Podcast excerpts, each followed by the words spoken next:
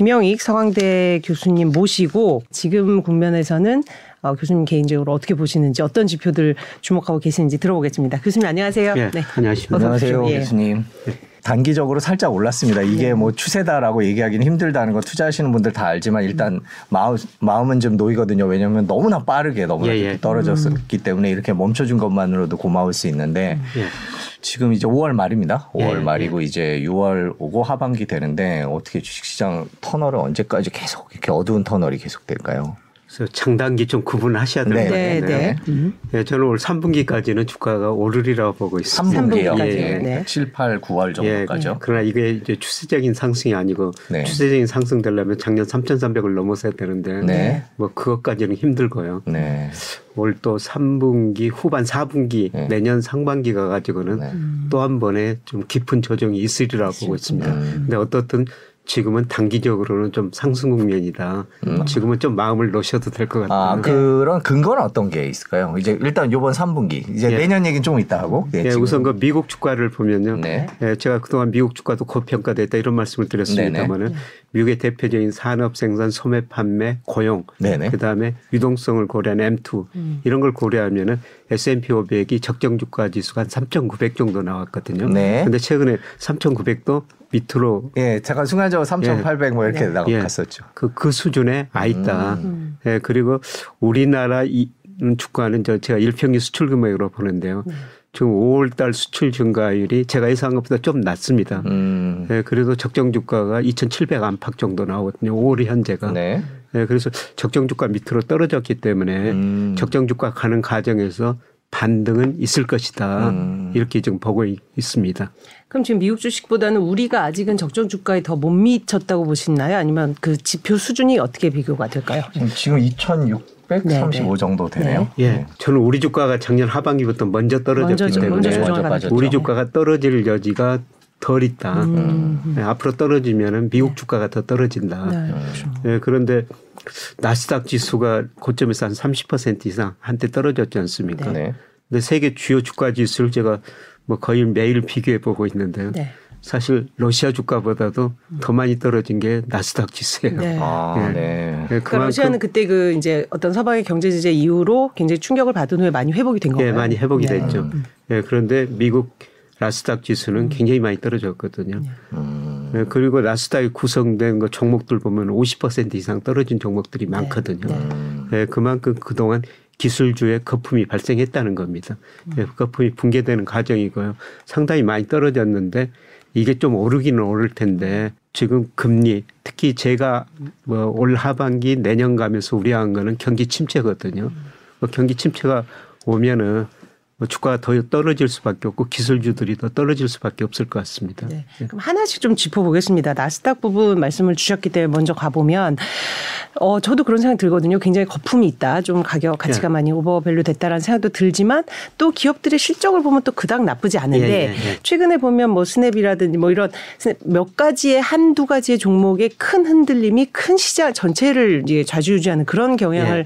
굉장히 보이고 있어서 예. 이게 혹시 어떤 좀 징후라고 해석을 해야 되는지. 뭐 일부 개별 종목은 뭐 실적이 괜찮을 수가 네, 있는데요. 네, 네. 예, 그런데 최근에 보면은 모든 그러니까 예측 기관들이 경제 선망 성장률 전망치를 낮추거든요. 네, 네. 마찬가지로 애널리스트도 기업 수익 전망치 계속 낮추고 있어요. 음.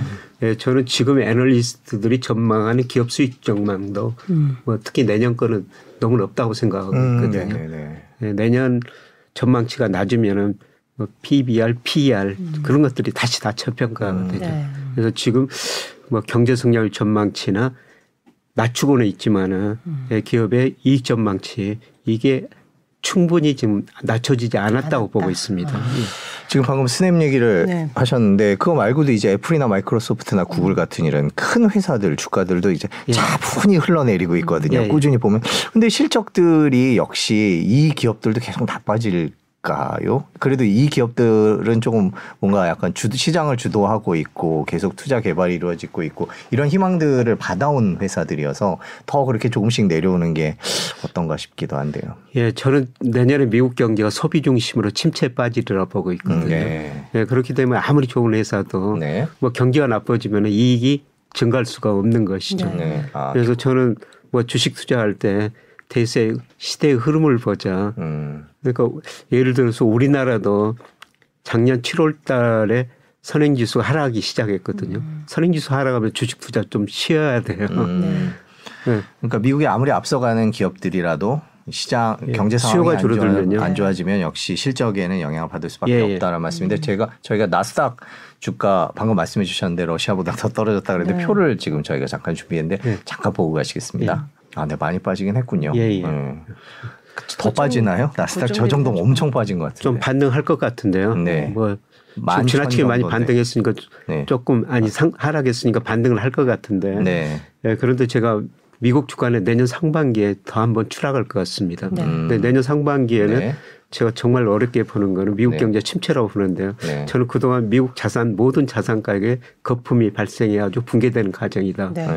네. 네. 너무 돈을 많이 벌었기 때문에 채권 시장에서 거품이 발생했었죠. 음. 네네네. 근데 미국 국제 수익률이 2020년 2월 달에 0.53%까지 10년짜리가 떨어졌어요. 네. 근데 최근에 그게 3.1%까지 올라왔으니까 네. 채권 시장에서는 거품이 많이 해소됐다. 네. 그 다음에 주식 시장에서 지금 거품이 해소되는 해소되는 과정이다. 과정. 이게 안 끝났다. 네. 음. 그 다음에 이제 더 다음 큰 문제는 저는 부동산 시장 특히 집값의 거품이 상당히 발생했는데 네. 그 거품이 꺼지면서 미국 소비가 많이 축되면서 그때 주가가 한 단계 더 떨어질 수 있다고 보고 있거든요. 음. 그런데 아직 그 부동산 시장은 예, 튼튼하던데 보니까 내려간다는 얘기는 잘 없던데. 네, 그런데 최근에 보니까 미국과 신규 주택 매매가 이조음째 발표됐는데 예상보다 급감을 네, 했더라고요. 네, 네, 네. 그래서 부동산 시장이 이제 서서히 꺾이는 조짐이 나타나는 것 같습니다. 그래서 부동산 시장이 꺾이면 소비가 더 위축될 수밖에 음. 그렇죠. 없고. 그렇죠. 근데 간밤 발표된 지표 중에 보면은 1분기 GDP에서 개인 소비 지출이 2.7% 증가해서 예. 3.1%로 수정됐다. 그래서 예. 일부에서는 아 조금 어 아직은 소비 위축이 본격적으로 드러나지 않은 예, 좋은 예. 신호로 보고는 있거든요. 예. 음.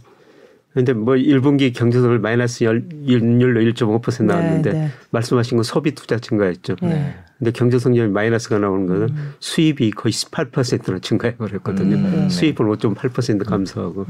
네, 그래서 대부분에서 성장률 깎아먹은 거죠. 그래서 미국 경제를 볼 때 앞으로 소비가 어떻게 될 것인가. 예, 그게 가장 중요한 문제인데요. 네. 그런데 제가 미국 실질 1인당 가처분 소득 통계를 보는데요. 네. 실질 소득이 물가를 고려한 거. 근데 그게 오히 계속 줄어들고 있어요. 어.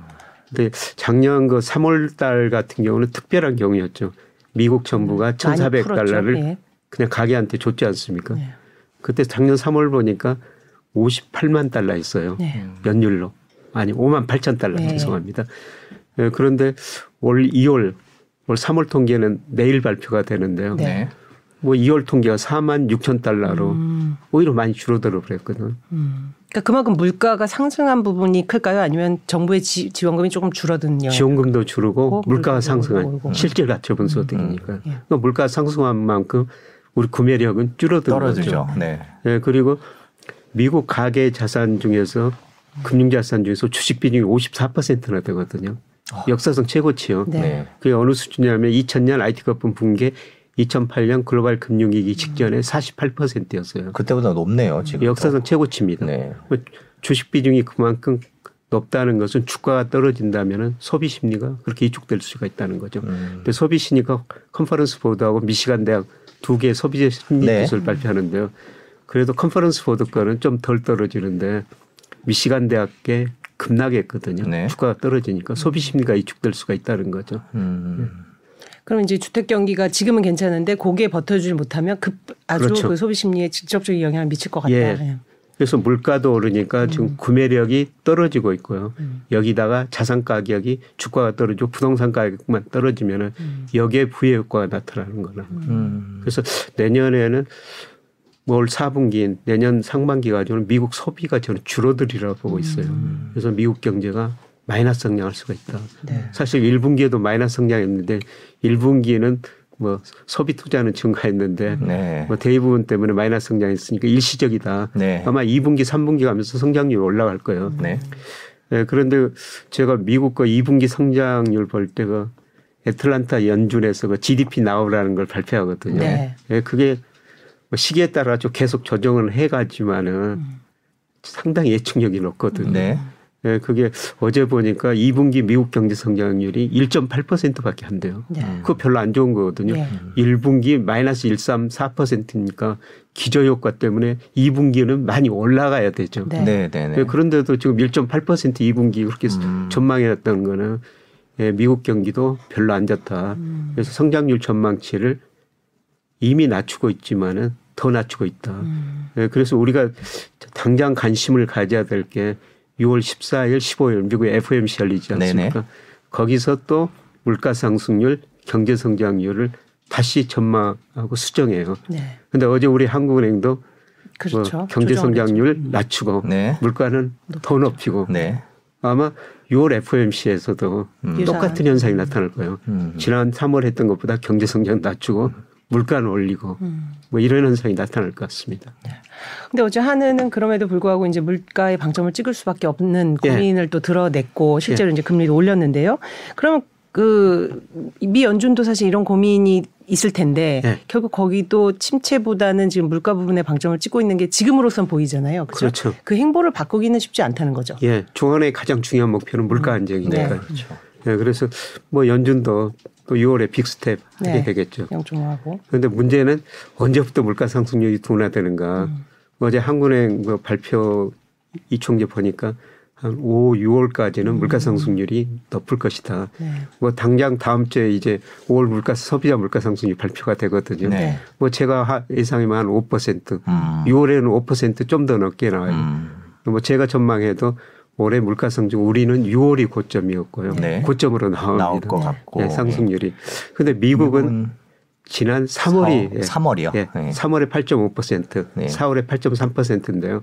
뭐 제가 예상하기로는 5월은 미국은 우리보다 좀 늦게 발표합니다. 네. 한7.8% 정도 나와요. 음. 미국은 이제 물가 상승률이 뭐 전년 동월비로 우리보다는 수준이 훨씬 높지만은 이미 고점을 치고 상승률이 낮아지는 과정인데 네. 우리나라는 한 6월쯤이 제일 높게 나오거든요. 음, 네. 예, 그래서 어제 하는 총재도 예, 그런 이야기하면서 음. 뭐 금리를 중앙은행 목적은 물가 안정이니까 금리를 더 올릴 수밖에 없다. 음. 예, 그런데 이게 금리를 올리면 올릴수록 또 경기는 침체가 오죠. 네. 그러니까 제가 분석해 보니까 우리나라나 미국이라 금리를 올리면 소비 투자야 한 그 시차 효과가 6개월 정도에 가장 크게 나타나요. 음. 계속 금리를 올리고 있으면 네. 내년 상반기에는 음. 올 연말 내년 상반기에는 소비도 줄어들고 생산도 줄어들 수가 있다는 것이죠. 네.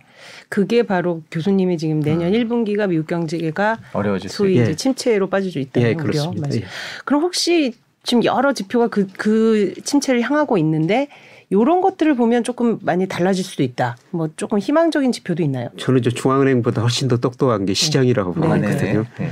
네, 사실 우리 국채 10년, 미국 국채 10년절 이게 미리서 오르고 그 다음에 우리나라 한국은행, 미 연준도 뒤따라 기준금리 기준금리 인상한 올라가죠. 네. 근데 저는 기준금리 몇 퍼센트 올리는 것보다 이 10년 국채 수익률이 어떻게 변동하느냐. 네. 근데 우리나라 10년 국채 수익률이 얼마 전에 3.4%까지 올라갔어요. 음. 근데 어제 기준금리를 많이 올렸어도 네. 아니 기준금리를 올렸어도 그 10년 국채 수익률은 조금 반응했거든요. 음. 3.2%.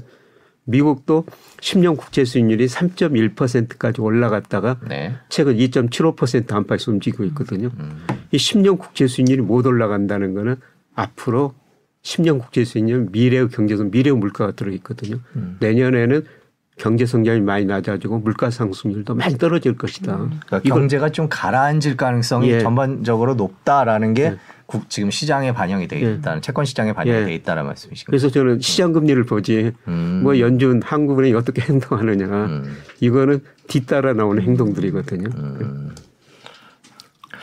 그러면은 지금 해주신 말씀을 좀 정리를 해보면 미국 경제에서는 내년 상반기가 안 좋아질 우려가 있는 사인들이 조금씩 보이고 있다. 예. 지금 그렇게 봐도 되는 건가요? 그 얼마 전에 미국 거 당장 3분기, 3, 이거 2분기, 3, 이번 분기나 예, 예. 3분기는 아니고. 예, 아니고요. 아니고. 예. 예. 우리가 얼마 전에 미국 거 장단기 금리차 역전됐다. 아, 네, 네, 미국 네, 경기 네, 침체한다. 네. 예, 그때 그 10년짜리고 2년짜리가 잠깐 역전됐지 네. 않습니까? 지금은 뭐 정상 수준인데요. 예, 그런데 저는 앞으로 그때는 그 10년 국채 수익률도 올라가면서 역전됐었거든요. 네. 이거는 큰 의미를 부여하기 힘들어요. 네. 근데 10년 국채 수익률이 떨어지면서 2년짜리보다 역전되면은 그건 완전히 경기 침체 수준이죠. 앞으로 심, 떨어지면서 앞으로가 더 안 좋아질 거라는 걸 예, 반영을 하는 예. 거죠. 네. 그래서 조만간 예, 저는 올 하반기에 네. 10년 국채 수익률은 떨어지고 미 연준이 금리를 인상하니까 단기 금리는 오를 수밖에 없죠. 네. 그게 조만간 역전되리라고 보고 있어요. 네. 10년 국채 수익률이 떨어지면서 역전된다는 건 이거는 우리가 완전히 네, 경기 침체 신호로 받아들일 수가 있는 거죠. 충분하다 그죠? 예, 예. 그 사실 이제 뭐 교수님께서 이제 뭐 이제 닥터 둠이다 뭐 이런 식으로 이제 언론들이 이제 조금 뭐 수식어를 저희가 붙이곤 하는데 그게 이제 어떤 조금 부정적인 시그널이 나올 때 그 부분에 대해서 더 이제 강조를 많이 해주시니까 그렇지 사실 그 상승기에도 많이 전망을 해주셨잖아요 사실은 그죠? 근데 작년부터 저희 프로그램에도 여러 번 나오셔서 긍정적인 부분은 사실 조금 찾기가 어려워 보이는 말씀들이 주로 이제 이어졌어요. 그러면은 그, 그 코로나에 풀렸던 유동성이 작년 이제 한 10월부터 우리 시장 조정 오고 올해 3월부터 미국이 본격적으로 오고 그 지금 한 몇 개월을 쭉 보실 텐데 거의 대동소이 하나요? 아니면은 뭔가 조금 국면마다 조금 다른가요? 제가 저 사실 5월에는 주가 오른다고 그랬는데 5월달 별로 아, 최근에 올해. 조금 오르는데 네, 네. 예, 그렇죠. 두 가지가 지금 엇갈리고 있으시죠. 네, 네. 지금 그런 상황이시네. 예, 제가 들고 단기하고 중장기로 네, 네, 네. 구분해서 네. 하셔야죠. 근데 저는 뭐 6, 7월에는 네. 계속 좀 지지부진한 조정이라고 보고 있고요. 네네. 예, 그리고 3분기에는 뭐 지- 지금 증권사들 전망 보니까 올 네. 하반기 뭐 3천까지도 전망했던데 그 정도까지는 못 가더라도 네. 저는 2,900 정도까지는 가리라고 보고 가리라. 있거든요. 3분기에. 예, 제가 그렇게 보는 거는 일평균 수출 금액이 좀 금액 자체가 증가하고요. 네네. 예, 그 다음에 제가 선행지수 순환 변동치 가지고 앞으로 그 주가를 전망하거든요. 그래서 선행주 순환 변동치가 제가 작년 7월부터 하락했기 때문에 우리 네. 코스피하고 거의 같은 방향으로 움직여요. 네. 물론 선행지수 순환 변동치에 코스피가 들어있기는 들어있지만요. 네. 일곱 가지 요소 중 하나거든요. 네네. 예, 그래서 같이 움직일 수밖에 없는데 예, 그런데 선행지수 순환 변동치를 예측해 보니까 7, 8, 9월 네. 일시적인 반등이 나오거든요. 네. 예. 그거는 제 모델에 나온 수치인데 네, 네. 물론 지나봐야지 알 수가 예, 있지만은 예, 예. 그 지표라는 거는 선행 지수 그러니까 네. 일- 이른바 어, 조금 뒤에 시장을 보여주는 여러 가지 지수들을 종합한 결과 예. 그런 수치가 나온다라는 예, 말씀이신 거죠. 코스피하고 선행 지수 순환 변동치하고는 방향이 같거든요. 네. 그런데 코스피도 제가 모델로 예측을 하지만은 네. 예측 오차가 훨씬 적은 게 네. 선행지수예요. 네. 그러니까 제가 선행지수를 예측하면서 네. 코스피 전망을 예측하거든요. 네네. 예, 그런데 계속 떨어지다가 네.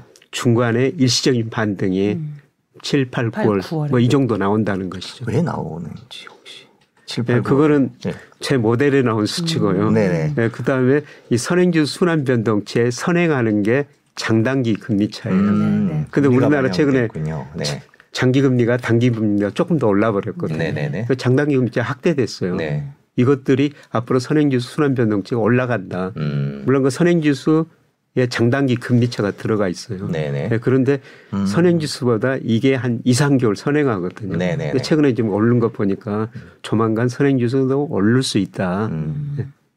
항상 교수님께서 이제 여러 중시하는 지표 중에 이제 수출 말씀하시잖아요. 뭐 네. 수출은 다른 국가들도 미리 볼 정도로 한국의 수출에 예, 대해서 이제 굉장히 상징적인 그런 시그널을 준다고 하셨는데 최근에는 이제 수출 총량보다 이제 무역 수지의 그런 측면에서 이제 어떤 적자가 폭이 확대되고 예. 이런 부분은 혹시 좀 더 고려해야 되진 않은가요? 수출만 봐, 도 되나요? 아니면 적자 폭이 커지는 거는 적자 폭이 우려- 커지는 거는 네네. 나쁜 겁니다. 그렇죠. 예. 음.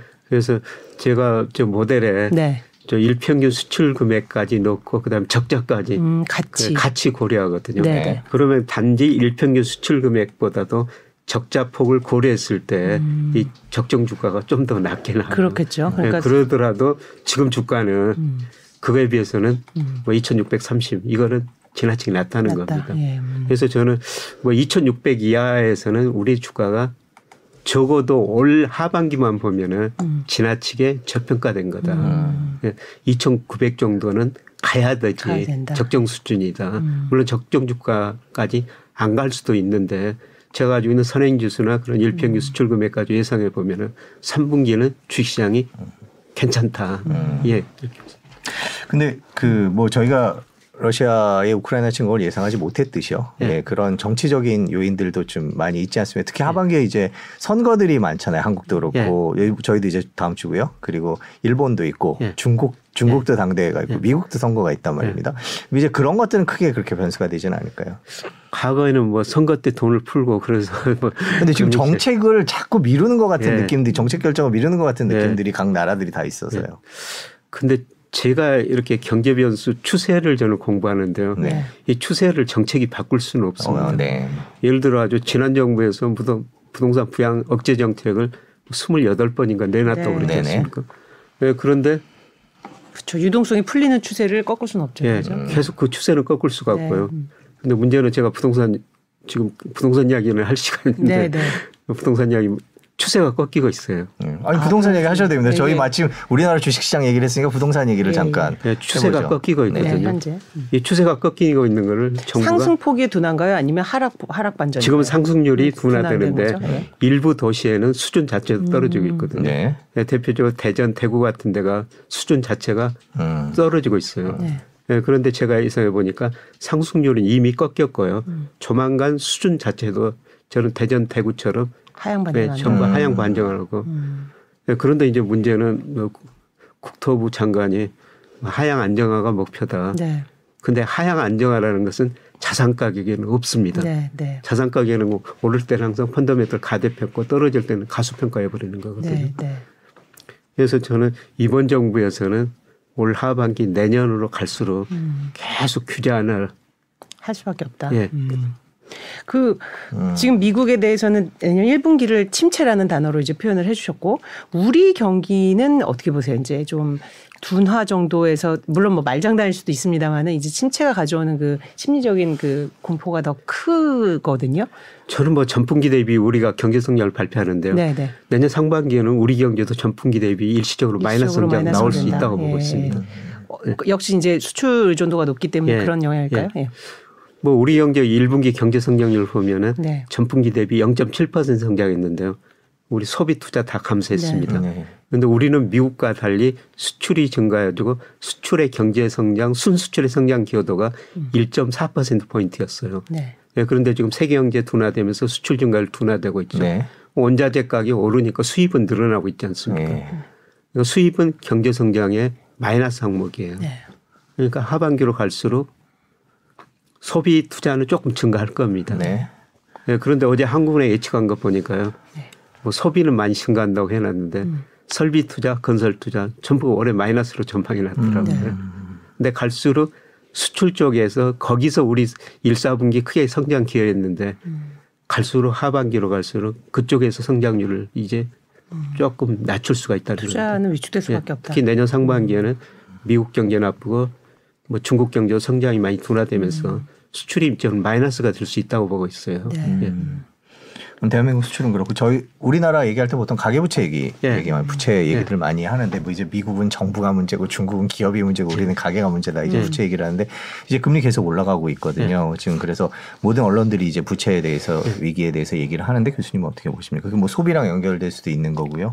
가계 부채가 많으니까 소비가 줄어들 수밖에 네. 없는 거고 당연히 우리 저 가계 원리금 상환 부담 비율이 네. 거의 40% 근접하더라고요. 네. 쉽게 말해서 우리가 100만 원 벌면은 40만 원을 빚 갚는데 빚 갚는 데 네, 쓴다는 쓰는 것이죠. 네. 근데 금리가 올라가면은 그만큼 소비혈액이 줄어들 수밖에 없고요. 네. 그다음에 물가가 오르니까 그래서 언론에서 그뭐 마트 같은데 네. 주부들 인터뷰 하셔가지고 보도 네, 하시는데 네, 굉장히 아, 토로를 하시죠. 격한 반응이 나옵니다. 네, 네. 예, 그렇죠. 예, 저희가 이제 물가가 오르다 네. 보니까 음. 실질 구매력이 떨어지는 거죠. 저도 이게 기름을 넣는데 네. 과거에는 뭐 5만 원치 넣어도 제 차가 소형차니까요. 네, 네. 상당히 찼었어요. 네. 네. 근데 지금 5만 원 넣어도 절반도 안 돼요. 아우 저는 오늘 아침에 넣- 넣고 왔는데 오늘 아침도 벌써 많이 올랐더라고요 보니까. 네. 그러다 보니까 실질 구매력이 떨어지니까 네. 소비가 줄어들 수밖에 없죠. 음.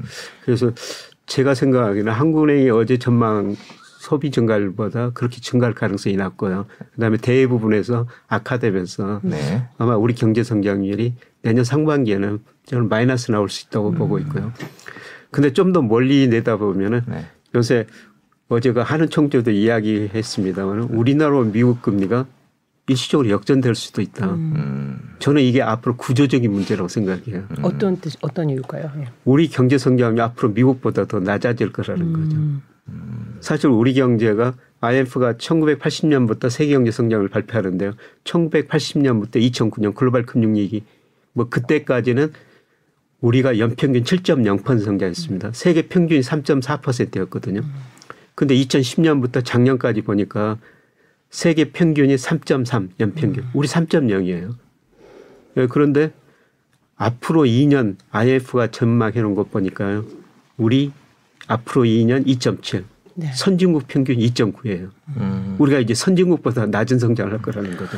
근데 아직 우리가 아직 이머징으로 분류돼 있는 나라가 규모도 더 선진국보다 작은데 경제 수준이 떨어진다는 건 굉장히 위험 신호가 아닐까 하는데요. 그게 위험 신호죠. 네. 그러니까 우리 지금 잠재 성장률 제가 추정해 보니까요. 네.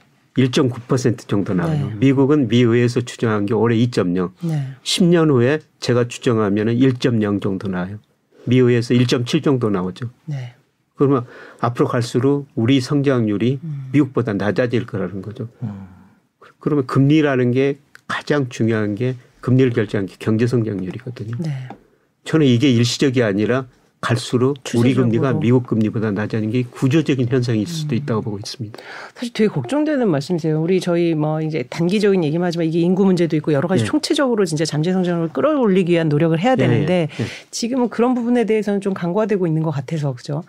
그래서 우리나라 역대 대통령 재직 기간 보면요. 네. 이 대통령이 바뀔 때마다 계단식으로 성장률이 네. 계속 떨어졌거든요. 뭐 박정희 전 대통령 때 우리 연평균 10.3% 성장했어요. 음. 물론 시대적인 차이도 있습니다만은 그래도 뭐 경제 규모가 커지면 예, 예, 성장도 낮아질 수밖에 없습니다만은 예, 지난 정부에서 2.3%고요. 네. 그래서 저번 그 대선 토론 보니까 윤 대통령께서 네. 앞으로 5년 동안 잠재 성장률을 4%로 끌어올리겠다. 4%. 와. 뭐 계단을 한번 올라가는 네, 거죠. 네.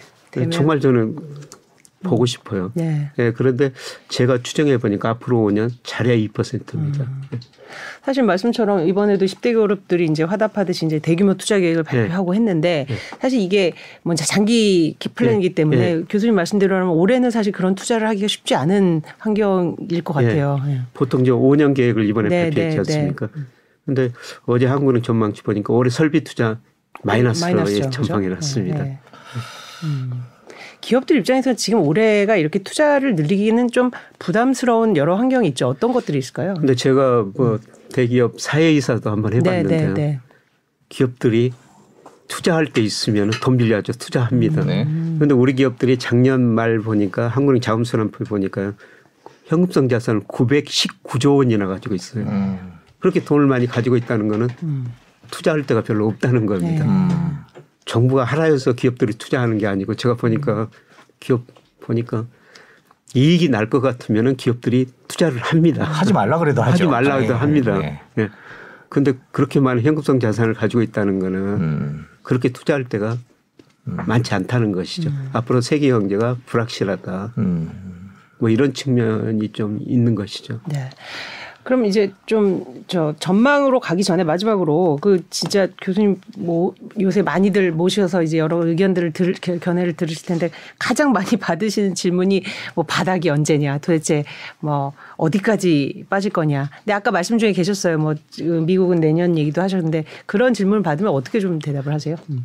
그래서 올 하반기로만 보면 얼마 전에 2,550까지 떨어졌지 네, 않습니까? 네. 음. 저는 그게 바닥이다. 올 올해만 아, 보면. 올해만 올해만 보면. 놓고 예, 예. 네. 근데 내년에는 그 밑으로 떨어질 수가 있다. 있다. 음. 근데 내년은 뭐 열, 열- 연말 가서 이야기하신 게 좋고요. 네, 네. 근데 올해는 2,550. 뭐 그 정도가 바닥이다. 음. 예. 그리고 그 위로 올라가는데 그러면 얼마까지 올라갈 것인가? 네. 뭐 저는 2,900까지도 그걸 정도. 가능하다고 보고 전고점은 있습니다. 안 되는군요. 예. 네. 전고점이 3,300이니까요. 네. 참그 시절이 언제였는데 기억도 그건 안 나요. 이제 진짜. 과잉 끌, 네. 유동성으로 좀 끌어올린 장이기 때문에 동등 비교가 좀 어려울 것 같고 그죠? 음. 그렇구나. 그러면 이제 뭐 네. 다들 현 상황에 대한 분석 뭐 이제 좀 나쁜 부분도 있고 좀 희망도 있고 한데 어쨌든 이제 앞으로 어, 올 하반기 또 내년 이제 어떻게 대비해야 될지 이런 부분에 대해서 이제 관심들이 많으실 것 같아요. 그러면 일단 올 3분기 얘기부터 해볼까요? 네. 그럼 올라가는 장 어떻게 대비해야 되는지 한번 어떻게 준비하는 게 좋은지 얘기하고 그 뒤에 그렇죠. 내년에 막 그렇게 크게 떨어지려면 지금부터 뭐 준비해야 되는 게 있을까? 뭐 그때는 뭐 채권을 사야 돼, 뭘 사야 돼, 뭐 이렇게 여러 가지 생각들을 하시니까 그거를 장단기로 나눠서 한번 저는 지금 여쭤볼게요. 당장 보유하고 있는 주식 가지고 계시고요. 네, 네. 지금 뭐, 당장은요. 예. 예. 여유 있는 자금이 계신다면은 뭐 단기 투자해서는 안 되겠지만은 네. 앞으로 3개월, 4개월 정도 보면은 네. 지금 주식을 사셔도 된다고 생각하고 음. 있거든요. 그래서 삼성전자 지지부진하지만 네, 네. 네. 코스피가 2,900 가면 삼성전자가 오르는 것이죠. 그렇죠. 네. 비중이 예, 있으니까. 그리고 뭐 요새 조선주 거. 같은데 아, 조선주요. 예, 예. 일부 조선주입니다만 제가 그 기업인들하고 만나 보면은 음. 상당히 좋게 이야기하더라고요.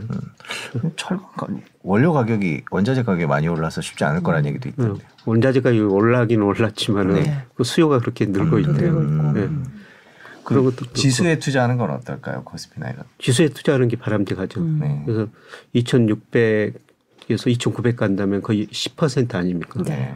10%라면 굉장히 높은 수익률이거든요. 네. 우리가 지금 은행에 2%도 안 되는데 네. 네. 그렇죠. 몇 개월에 10% 한다면 지수에 투자하는 게 지금 가장 안정적이죠. 음. 예, 그런데 이제 문제는 네, 문제는 이게 추세적인 상승이 아니니까 음. 또 2,900 가면은 굉장히 낙관적인 전망도 많이 나올 텐데요. 네. 거기서 빼는 게 힘들죠. 예, 네. 거기서 또 줄이는 게 힘들죠. 네. 예, 그런데 지금 우리나라 경기가요. 동행지 순환 변동치 보면은 올 2월이 정점이었다는 겁니다. 아. 경기 정점이요. 경기 정점이 이미 지났군요. 예. 네. 2월이 정점인데 평균적으로 우리 경기 수축 국면 나쁜 기간이 19개월이었거든요. 음. 네. 그러니까 지금 경기가 수축 국면이라는 겁니다. 음. 경기 수축 국면 주가가 추세적으로 오를 수가 없어요. 음.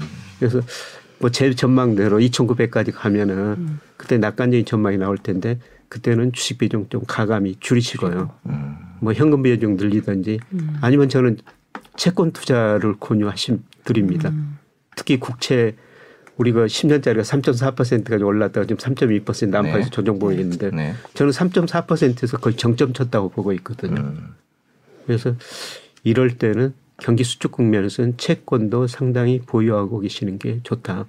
그런데 채권 투자는 사실 쉽지 않습니다. 네. 네. 채권을 저희가 사기도 쉽지 않고 그렇죠. ETF를 제외한다면 펀드나 ETF로 투자하는 네, 게 펀드가. 좋고요. 예. ETF 저는 사놓고 음.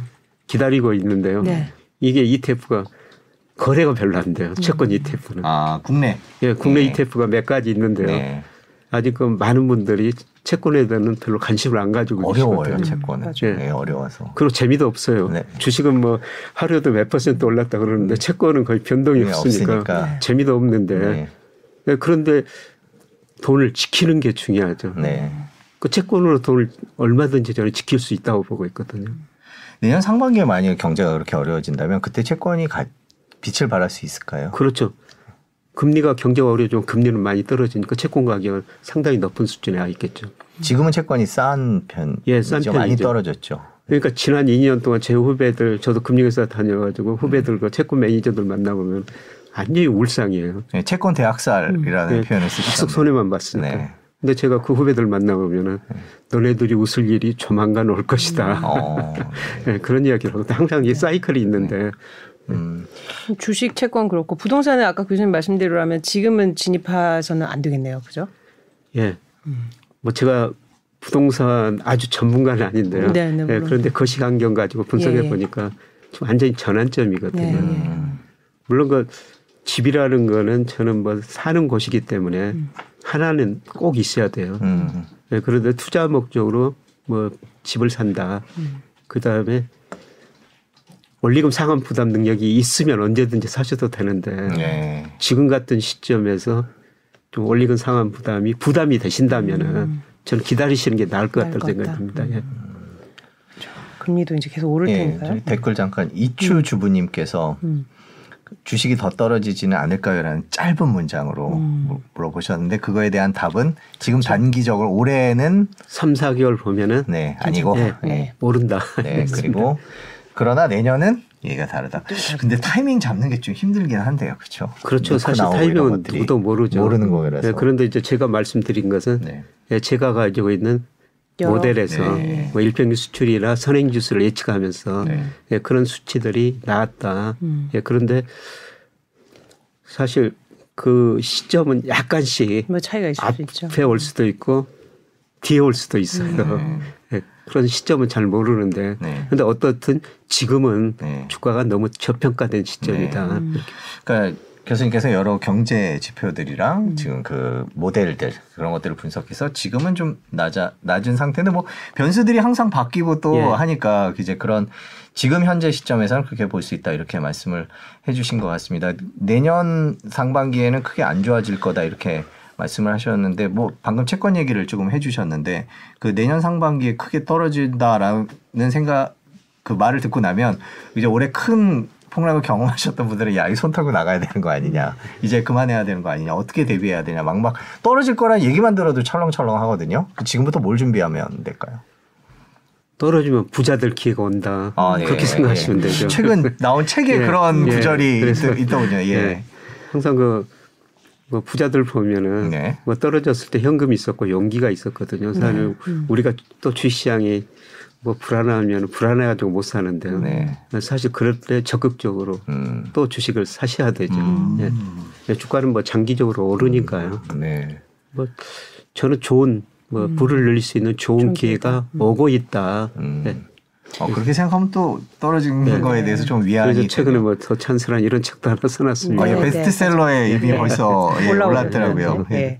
사실 이제 지난 3월부터 미국장 그 뭐 조정이 본격화될수록 하는 나오는 말이 현금 비중을 높 늘려라. 예. 그러면서 최근에 이제 그 뭐 레이, 레이달료는 이번에 다보스에서 현금은 쓰레기냐 아직도 쓰레기냐라는 아직도 질문을 쓰레기. 받았더니 아직도 쓰레기인데 에쿼티는 더 쓰레기다 이제 그런 말을 했어요. 그 말을 이제 어떻게 물론 그 전후 맥락을 다 이제 들어봐야 되겠는데 그렇게 보면 이분은 이제 부동산 같은 실물을 늘려라라는 식으로 해석을 이제 이제 달아놨던데 어, 그 이런 현금에 대한 정의 저는 요새 금리 오르는 거 보면 물론 예금 금리가 아직은 낮지만 예. 뭐이 정도면 현금으로 현금은 더 이상 쓰레기가 아니다 이런 생각도 또 들기도 해요. 음. 예, 예. 뭐 지금 저 물가가 네. 너무 많이 오르니까 네. 현금을 가지고 있으면 현금도 지금 그렇죠. 실질이 실질은 줄어드니까. 줄어드죠, 그죠? 네. 예, 그래서 뭐 그런 이야기가 나오는 것 같습니다. 네, 네. 저희도 레이달리오 글을 나올 때마다 보고 있고 책도 나올 때마다 네, 네. 보고 있는데요. 네. 그분은 특히 미국 경제에서 비관적이에요. 네. 네. 예, 미국은 이미 정점을 지나고 음. 예, 부채를 늘렸다가 거품이 붕괴되고 앞으로 시민 전쟁까지 할 수 있다. 네. 예, 그 정도 미국 경제에 대해서는 비관적이거든요. 뭐 그 정도는 아니라고 생각하는데 음. 네, 네. 저도 미국 경제 장기적으로 추세 보면은 저도 계속 말씀드리면서 음. 미국에는 좀 투자를 줄이십시오. 음. 지난 10년은 정말 미국 주가가 좋습니다만은 음. 앞으로 10년은 다른 시대일 겁니다. 음. 예, 그래서 미국 주식 비중은 줄이십시오. 그분 정도는 아닙니다만 네. 뭐 특히 그 그분은 미국 경제를 비관적으로 보고 있고요. 네. 예, 그런데 저는 저 그래도 현금은 이럴 때 주식 가지고 있으면은 음. 주가가 떨어지면은 네. 자기 자산인 금액이 줄어들지 않습니까? 네. 네. 근데 현금은 그 명목 가치는 유지하고 있거든요. 아, 네. 네. 예, 그리고 저는 부동산은 절대 지금 사는 시기는 음. 아니라고 보고 있습니다. 특히 미국 시장, 제가 부동산 시장 보니까 너무 높은 수준에 있어요. 음. 예, 조만간 부동산이 꺾이리라 보고 있거든요. 음. 그래서 저는 현금보다는 음. 그래도 국채를 가지고 있어야 된다. 음. 아직 미국 정부도 우리 정부도 네. 뭐 원리금 못 줄 정도는 아니거든요. 아, 예, 그렇죠. 아무리 어려워도. 예. 특히 우리 정부는 GDP 대비 정부 부채가 우리가 작년 말 기준으로 한 46%로 선진국 다 120% 넘는데 우리 정부 굉장히 낮습니다. 음. 그러니까 우리 정부 10년짜리 국채를 샀을 때 음. 금리가 떨어지면 이익 보고 금리가 안 떨어지도록 그 만기까지 가지고 있으면은 뭐 3% 연율로 그 수익을 낼 수가 있거든요. 네네네. 그래서 저는 지금 국채 투자하는 시기라고 있습니다. 현재로서는 우리 주식 수준으로는 어, 주식은 더 쓰레기다라고 말할 수는 없고 그죠? 예. 미국은 미국 비중은 조금 향후 몇 년간은 좀 줄이는 것도 예, 예. 바람직하다. 예. 많이 올랐기 때문에. 그 뭐 레이달리오 얘기도 음. 하셨지만 그 주식에 있어서도 그렇게 뭔가 실물을 갖고 있는 회사들이 있고 그렇지 않은 예. 플랫폼 회사 같은 데들도 있고 예. 최근에 이제 뭐 최근 몇 년 동안 이제 기술주 tech 주식들이 전성기였고 지금은 또 이제 다른 쪽으로 가치주 이런 얘기를 하는데 예. 어떻게 보세요? 그래도 세상은 분명히 바뀔 것 같다라는 생각이 있고 기술주에 대한 애착은 여전한 것 같고요. 다들 그 기술주에 대한 장기적인 투자에 대해서는 어떻게 보십니까? 장기적인 투자는 바람직하죠. 네.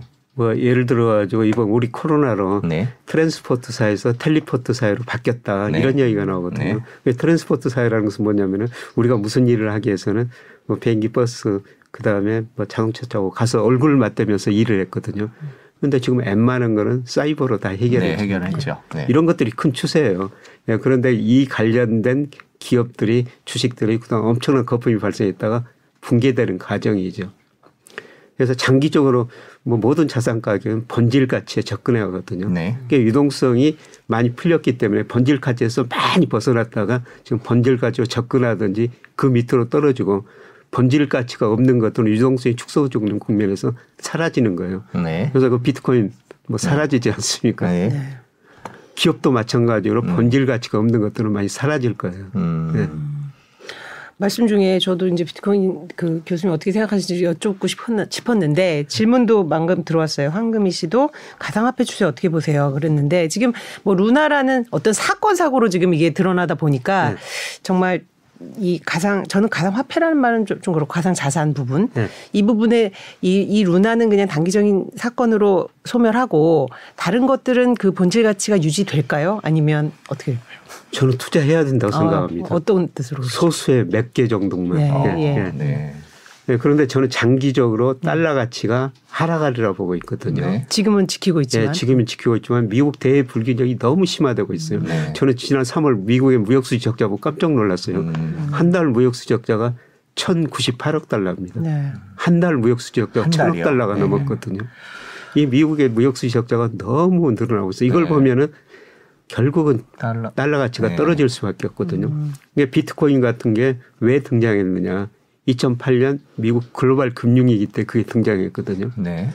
미국 경제, 미 달러를 가가처럼 못 믿겠다는 것입니다. 음. 그래서 저는 비트코인 같은 게 등장했다고 보고 있어요. 그전 세계 중앙은행이요 외환을 보유하고 있는데 2000년에 달러 비중이 71%였어요. 네. 근데 작년 보니까 59%. 네. 전 세계가 달러를 못 믿겠다는 거죠. 음. 그 달러를 못 믿겠으면 다양한 대체 수요가 필요한데요. 예, 그게 코인이라고 생각하고 코인 중에서 정말 많은 코인이 있는데 얘들은 많이 사라질 겁니다. 아, 네, 네. 네. 그래서 살아남을 수 있는 몇 가지가 있을 텐데요. 그거는 뭐 이렇게 떨어진 시점에서 저는 투자해야 된다고 생각합니다. 근데 이게 뭐 옥석이란 표현도 저는 조심스러운 게 뭐 저기 백서를 봐라 뭐 유- 유입되는 유동량을 봐라 뭐 이렇게 한다고 해도 비트코인이야 뭐 워낙 이제 그 어떤 대명사가 돼버렸으니까 근데 그 여러 코인들 중에서는 가- 과연 골라내기가 쉬울까 그런 우려도 있거든요. 그렇죠. 사실 그게 네. 곤란하기 쉽지 않은데 네. 그래서 저는 뭐 비트코인 하나만 아, 하자. 하나만 오히려 예, 예. 그 하나는 그냥 유지되지 않겠느냐라는 하나는 유지될 그런- 거다. 네, 그렇게 예. 보고 있습니다. 그렇군요.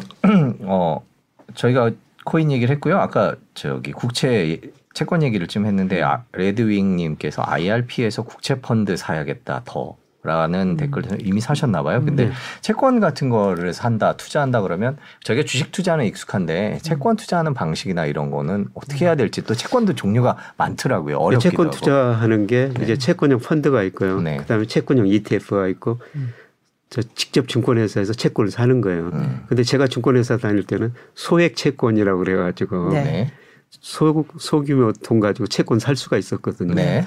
근데 증권회사에서 최근에 물어보니까 한 증권회사에 물어보니까 그런 게 없어져 버렸더라고요. 음. 최소 단위가 10억이래요. 어, 15. 아. 그 귀찮아진 거죠. 네네. 뭐 저같이 뭐 몇 천만 원 가지고 채권 사려면 그거 안 판다는 겁니다. 음. 네, 그래서 저는 그냥 채권형 ETF를 산 거죠. 네. 음. 네, 그런데 이게 거래가 적으니까요. 네. 사고 팔기가 좀 쉽지는 않습니다. 예, 그래서 채권형 펀드에 가입하셨다가 내년 뭐 상반기쯤에 금리 많이 떨어지고 주가 많이 떨어지면은 뭐 그때 해약해 가지고 주식을 사셔도 되거든요. 음, 그때는 주식이 많이 떨어져 있을 예. 테니까요. 그래서 채권형 펀드 가입하시는 것도 지금은 괜찮을 것 같습니다. 미국 채는 어떠세요? 미국의 채권, 미국 채권, 미국 증시에는 이 채권 관련된 ETF들이 정말 많이 상장이 네, 되는데. 미국 거는 보니까 거래도 많이 되는데요. 네네. 근데 미국 채권 살 때는 우리가 또 환율을 고려해야 아, 되거든요. 환율을 네. 고려해야 되니까. 네, 저는 앞으로 달러 가치가 떨어진다. 음. 미국 채권 살 때는 그걸까지도 고려한다. 그 앞서 말씀드렸습니다. 앞으로 멀리 내다 보면은 우리 경제 성장률이 미국 경제 성장률보다 더 낮아질 것이다. 우리 금리가 미국 금리보다 더 많이 떨어질 것이다. 그러면 우리 채권 사야 되죠. 음.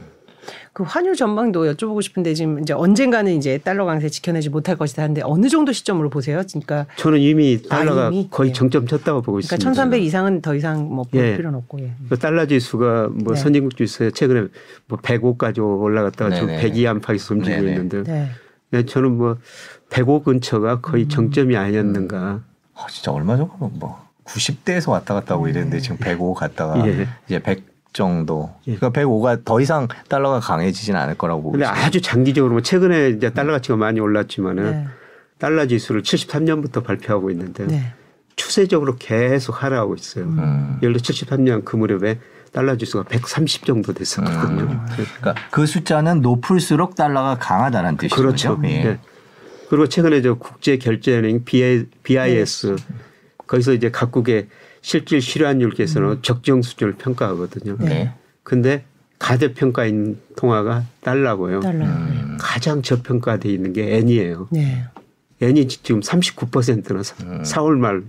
역사상 가대평가 가- 정도. 네. 그래서 저는 달러 팔고 N 사십시오. 음. 뭐 이런 식으로 한 번쯤 뭐 네, 그렇군요. 레프 레프윙님이시군요. 레프윙님께서 1,259원이라고 오늘 환율을 오늘? 어, 올려주셨네요. 그러니까 1,300까지 막 갈 것 같았는데 또 거기서 뭐 한때는 뭐 1300 주춤하는 임박까지 갔는데 음. 그 후에는 크게 뭐 이제 위협은 하지 않는 것 같아요. 그죠? 네. 또뭐 러시아가 이상한 짓을 네. 하든지 요새 또 중국 이상한 짓을 네, 하든지 그렇죠. 네, 그러면 일시적으로 1300 정도 넘을 수가 있는데 그렇더라도 전 그런 사건이 벌어지다가 아주 일시적이라고 보고 있거든요. 주로 교수님과 말씀 나눈다면 교수님이 이제 실질적으로 계속 그 정기적으로 발표되는 지표 이런 것들을 위주로 이제 아주 네. 정교하게 분석을 많이 하시는데 가끔 최근 한 1, 2년을 보면 뭐 코로나도 그랬고 중국의 봉쇄도 그랬고 네. 뭐 러시아 전쟁도 그렇고 굉장히 대외적인 변수가 이제 장기간 불확실하게 이제 네. 영향을 미치잖아요. 이런 부분은 어떻게도 반영을 하세요. 그 음.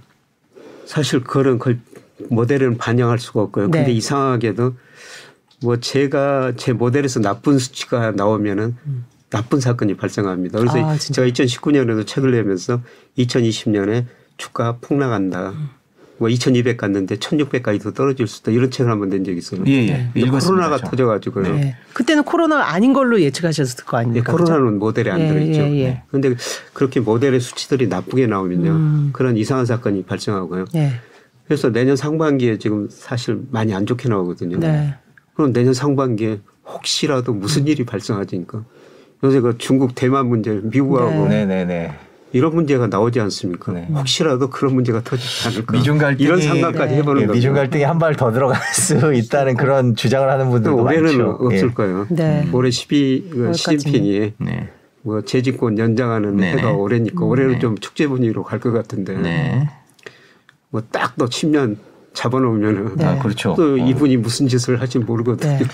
그 교수님 러시아 말씀하셔서 제가 갑- 개인적인 궁금증이 드는데 그때도 러시아 루브라가 한때는 막 그렇게 폭락하다 지금 거의 제 수준 찾, 예, 제 찾았고 수준 찾죠. 수출마저도 그렇다는 거잖아요. 예, 예, 예. 그럼 경제 지진을 먹히지 않았다고 봐야 되는 건지 아니면 자립하는 그 그동안의 그, 어, 그 축적된 그거를 그 경쟁력을 유지한 건지 뭐 어떻게 세계가 생각하세요? 가가고 많이 달라졌어요. 네, 네. 저 미국이 러시아를 하는 거 첫 번째 저 금융 제재, 기술 제재, 뭐 수출 많이 제재를 하고 있죠. 음. 네. 그 미국 제재를 따라주는 나라가요. 유럽 일부 국가들이에요. 네. 지금 다른 데는 다 지켜보고 있습니다. 음. 예를 들어서 뭐 대표적인 신흥국 브라질, 인도, 그다음에 남아공, 예. 특히 이스라엘 같은 나라도요. 네. 네. 미국 제재 안 따르고 있습니다. 음. 그건 과거처럼 미국의 힘이 음. 줄어들고 있다는 거죠. 미국이 다 같이 하자고 그러는데도 어, 그렇죠. 예전에 하자 그러면 쫙 줄 서갖고 다 했는데, 네, 했는데. 지금은 그런 상황은 아니다. 좀 바뀌고 있군요. 네. 특히 사우디가 미국한테 조금 여기 서운한 마음이 들어가지고 네. 사우디가 원유 수출하는데 중국으로 어, 가는 게 한 4분의 1쯤 그랬었죠. 된다는 음. 겁니다. 네. 그거를 달러로 안 받고 위안으로 받아버리겠다. 그럼 미국을 협박하고 있지 않습니까? 그렇죠. 과거보다 미국 힘이 많이 약해지고 있다는 음. 겁니다. 네. 좀 세계가 어떻게 바뀌고 점점 돌아 블록화가 되고 뭐 이런 것들도 또 눈여겨 봐야 되는 그런 것 같, 같습니다. 사실 그래서 이번에도 이제 바이든 방한 때도 이제 경제 이슈가 어느 때보다 이제 부각이 네. 됐었고 특히 IPF라고 대표되는 예. 어떤 이 동맹 체제를 만들려는 지금 예. 그 시도가 물론 저희는 입장에서는 이제 그쪽을 따랐는데 당장 기업체들은 아 중국은 괜찮나 약간 눈치 보는 그런 것도 있어요 사실. 어, 그렇죠. 네. 어, 우리 저 무역 수지 흑자 중 지난 20년 85%가 통관 기준으로 중국에서 오는 네. 아, 거거든요. 85%. 우리 저 중국도 잘 고려해야 되죠. 네. 그래서 정말 저 저는 애교 전문가 아니고 통상 전문가 아닌데요. 어, 애교라는 건 상대방에서 봤을 때 저 친구가 우리 편인가 남의 편인가 좀 애매모호하게 해야 되거든요. 그렇죠. 네. 밀당 전략을. 그런데 좀 밀당하기 힘들어요 분위기가. 네, 요새 분위기가 힘들고요. 네. 음. 그래서 앞으로 좀 그 측면에서는 좀 걱정이 됩니다. 그렇죠. 예. 중국 부분을 절대 간과할 수는 없는 거고요. 그죠? 네. 예, 그렇습니다. 우리 우리 교육에서 차지하는 비중이 워낙 크다 보니까 그죠? 자, 저희가 세계 정세까지 다 봤고요. 저기 궁금한 게 교수님 최근 나온 책 보면 이제 기회다 라는 구절들이 있는데 그러니까 아까도 말씀을 해주셨고 내년 상반기 정도 되면 이제 또 안 좋아질 수도 있고 그게 안 좋아진다라는 게 또 기회일 수도 네. 있고 자 그러면 저희가 부자가 되려면 어떻게 해야 될까요? 그두 가지죠. 네, 예, 저는 그 투자라는 게 리스크하고 수익률 적절한 조화라고 생각하거든요. 리스크와 예. 수익률, 예. 위험과 수익률을 예. 그래서 작년 하반기부터는 계속 제가 리스크를 강조했죠. 네, 내년 상반기까지도 리스크를 강조할 겁니다. 네, 근데 내년 상반기, 내년 어느 시점 가면은 네. 수익률을.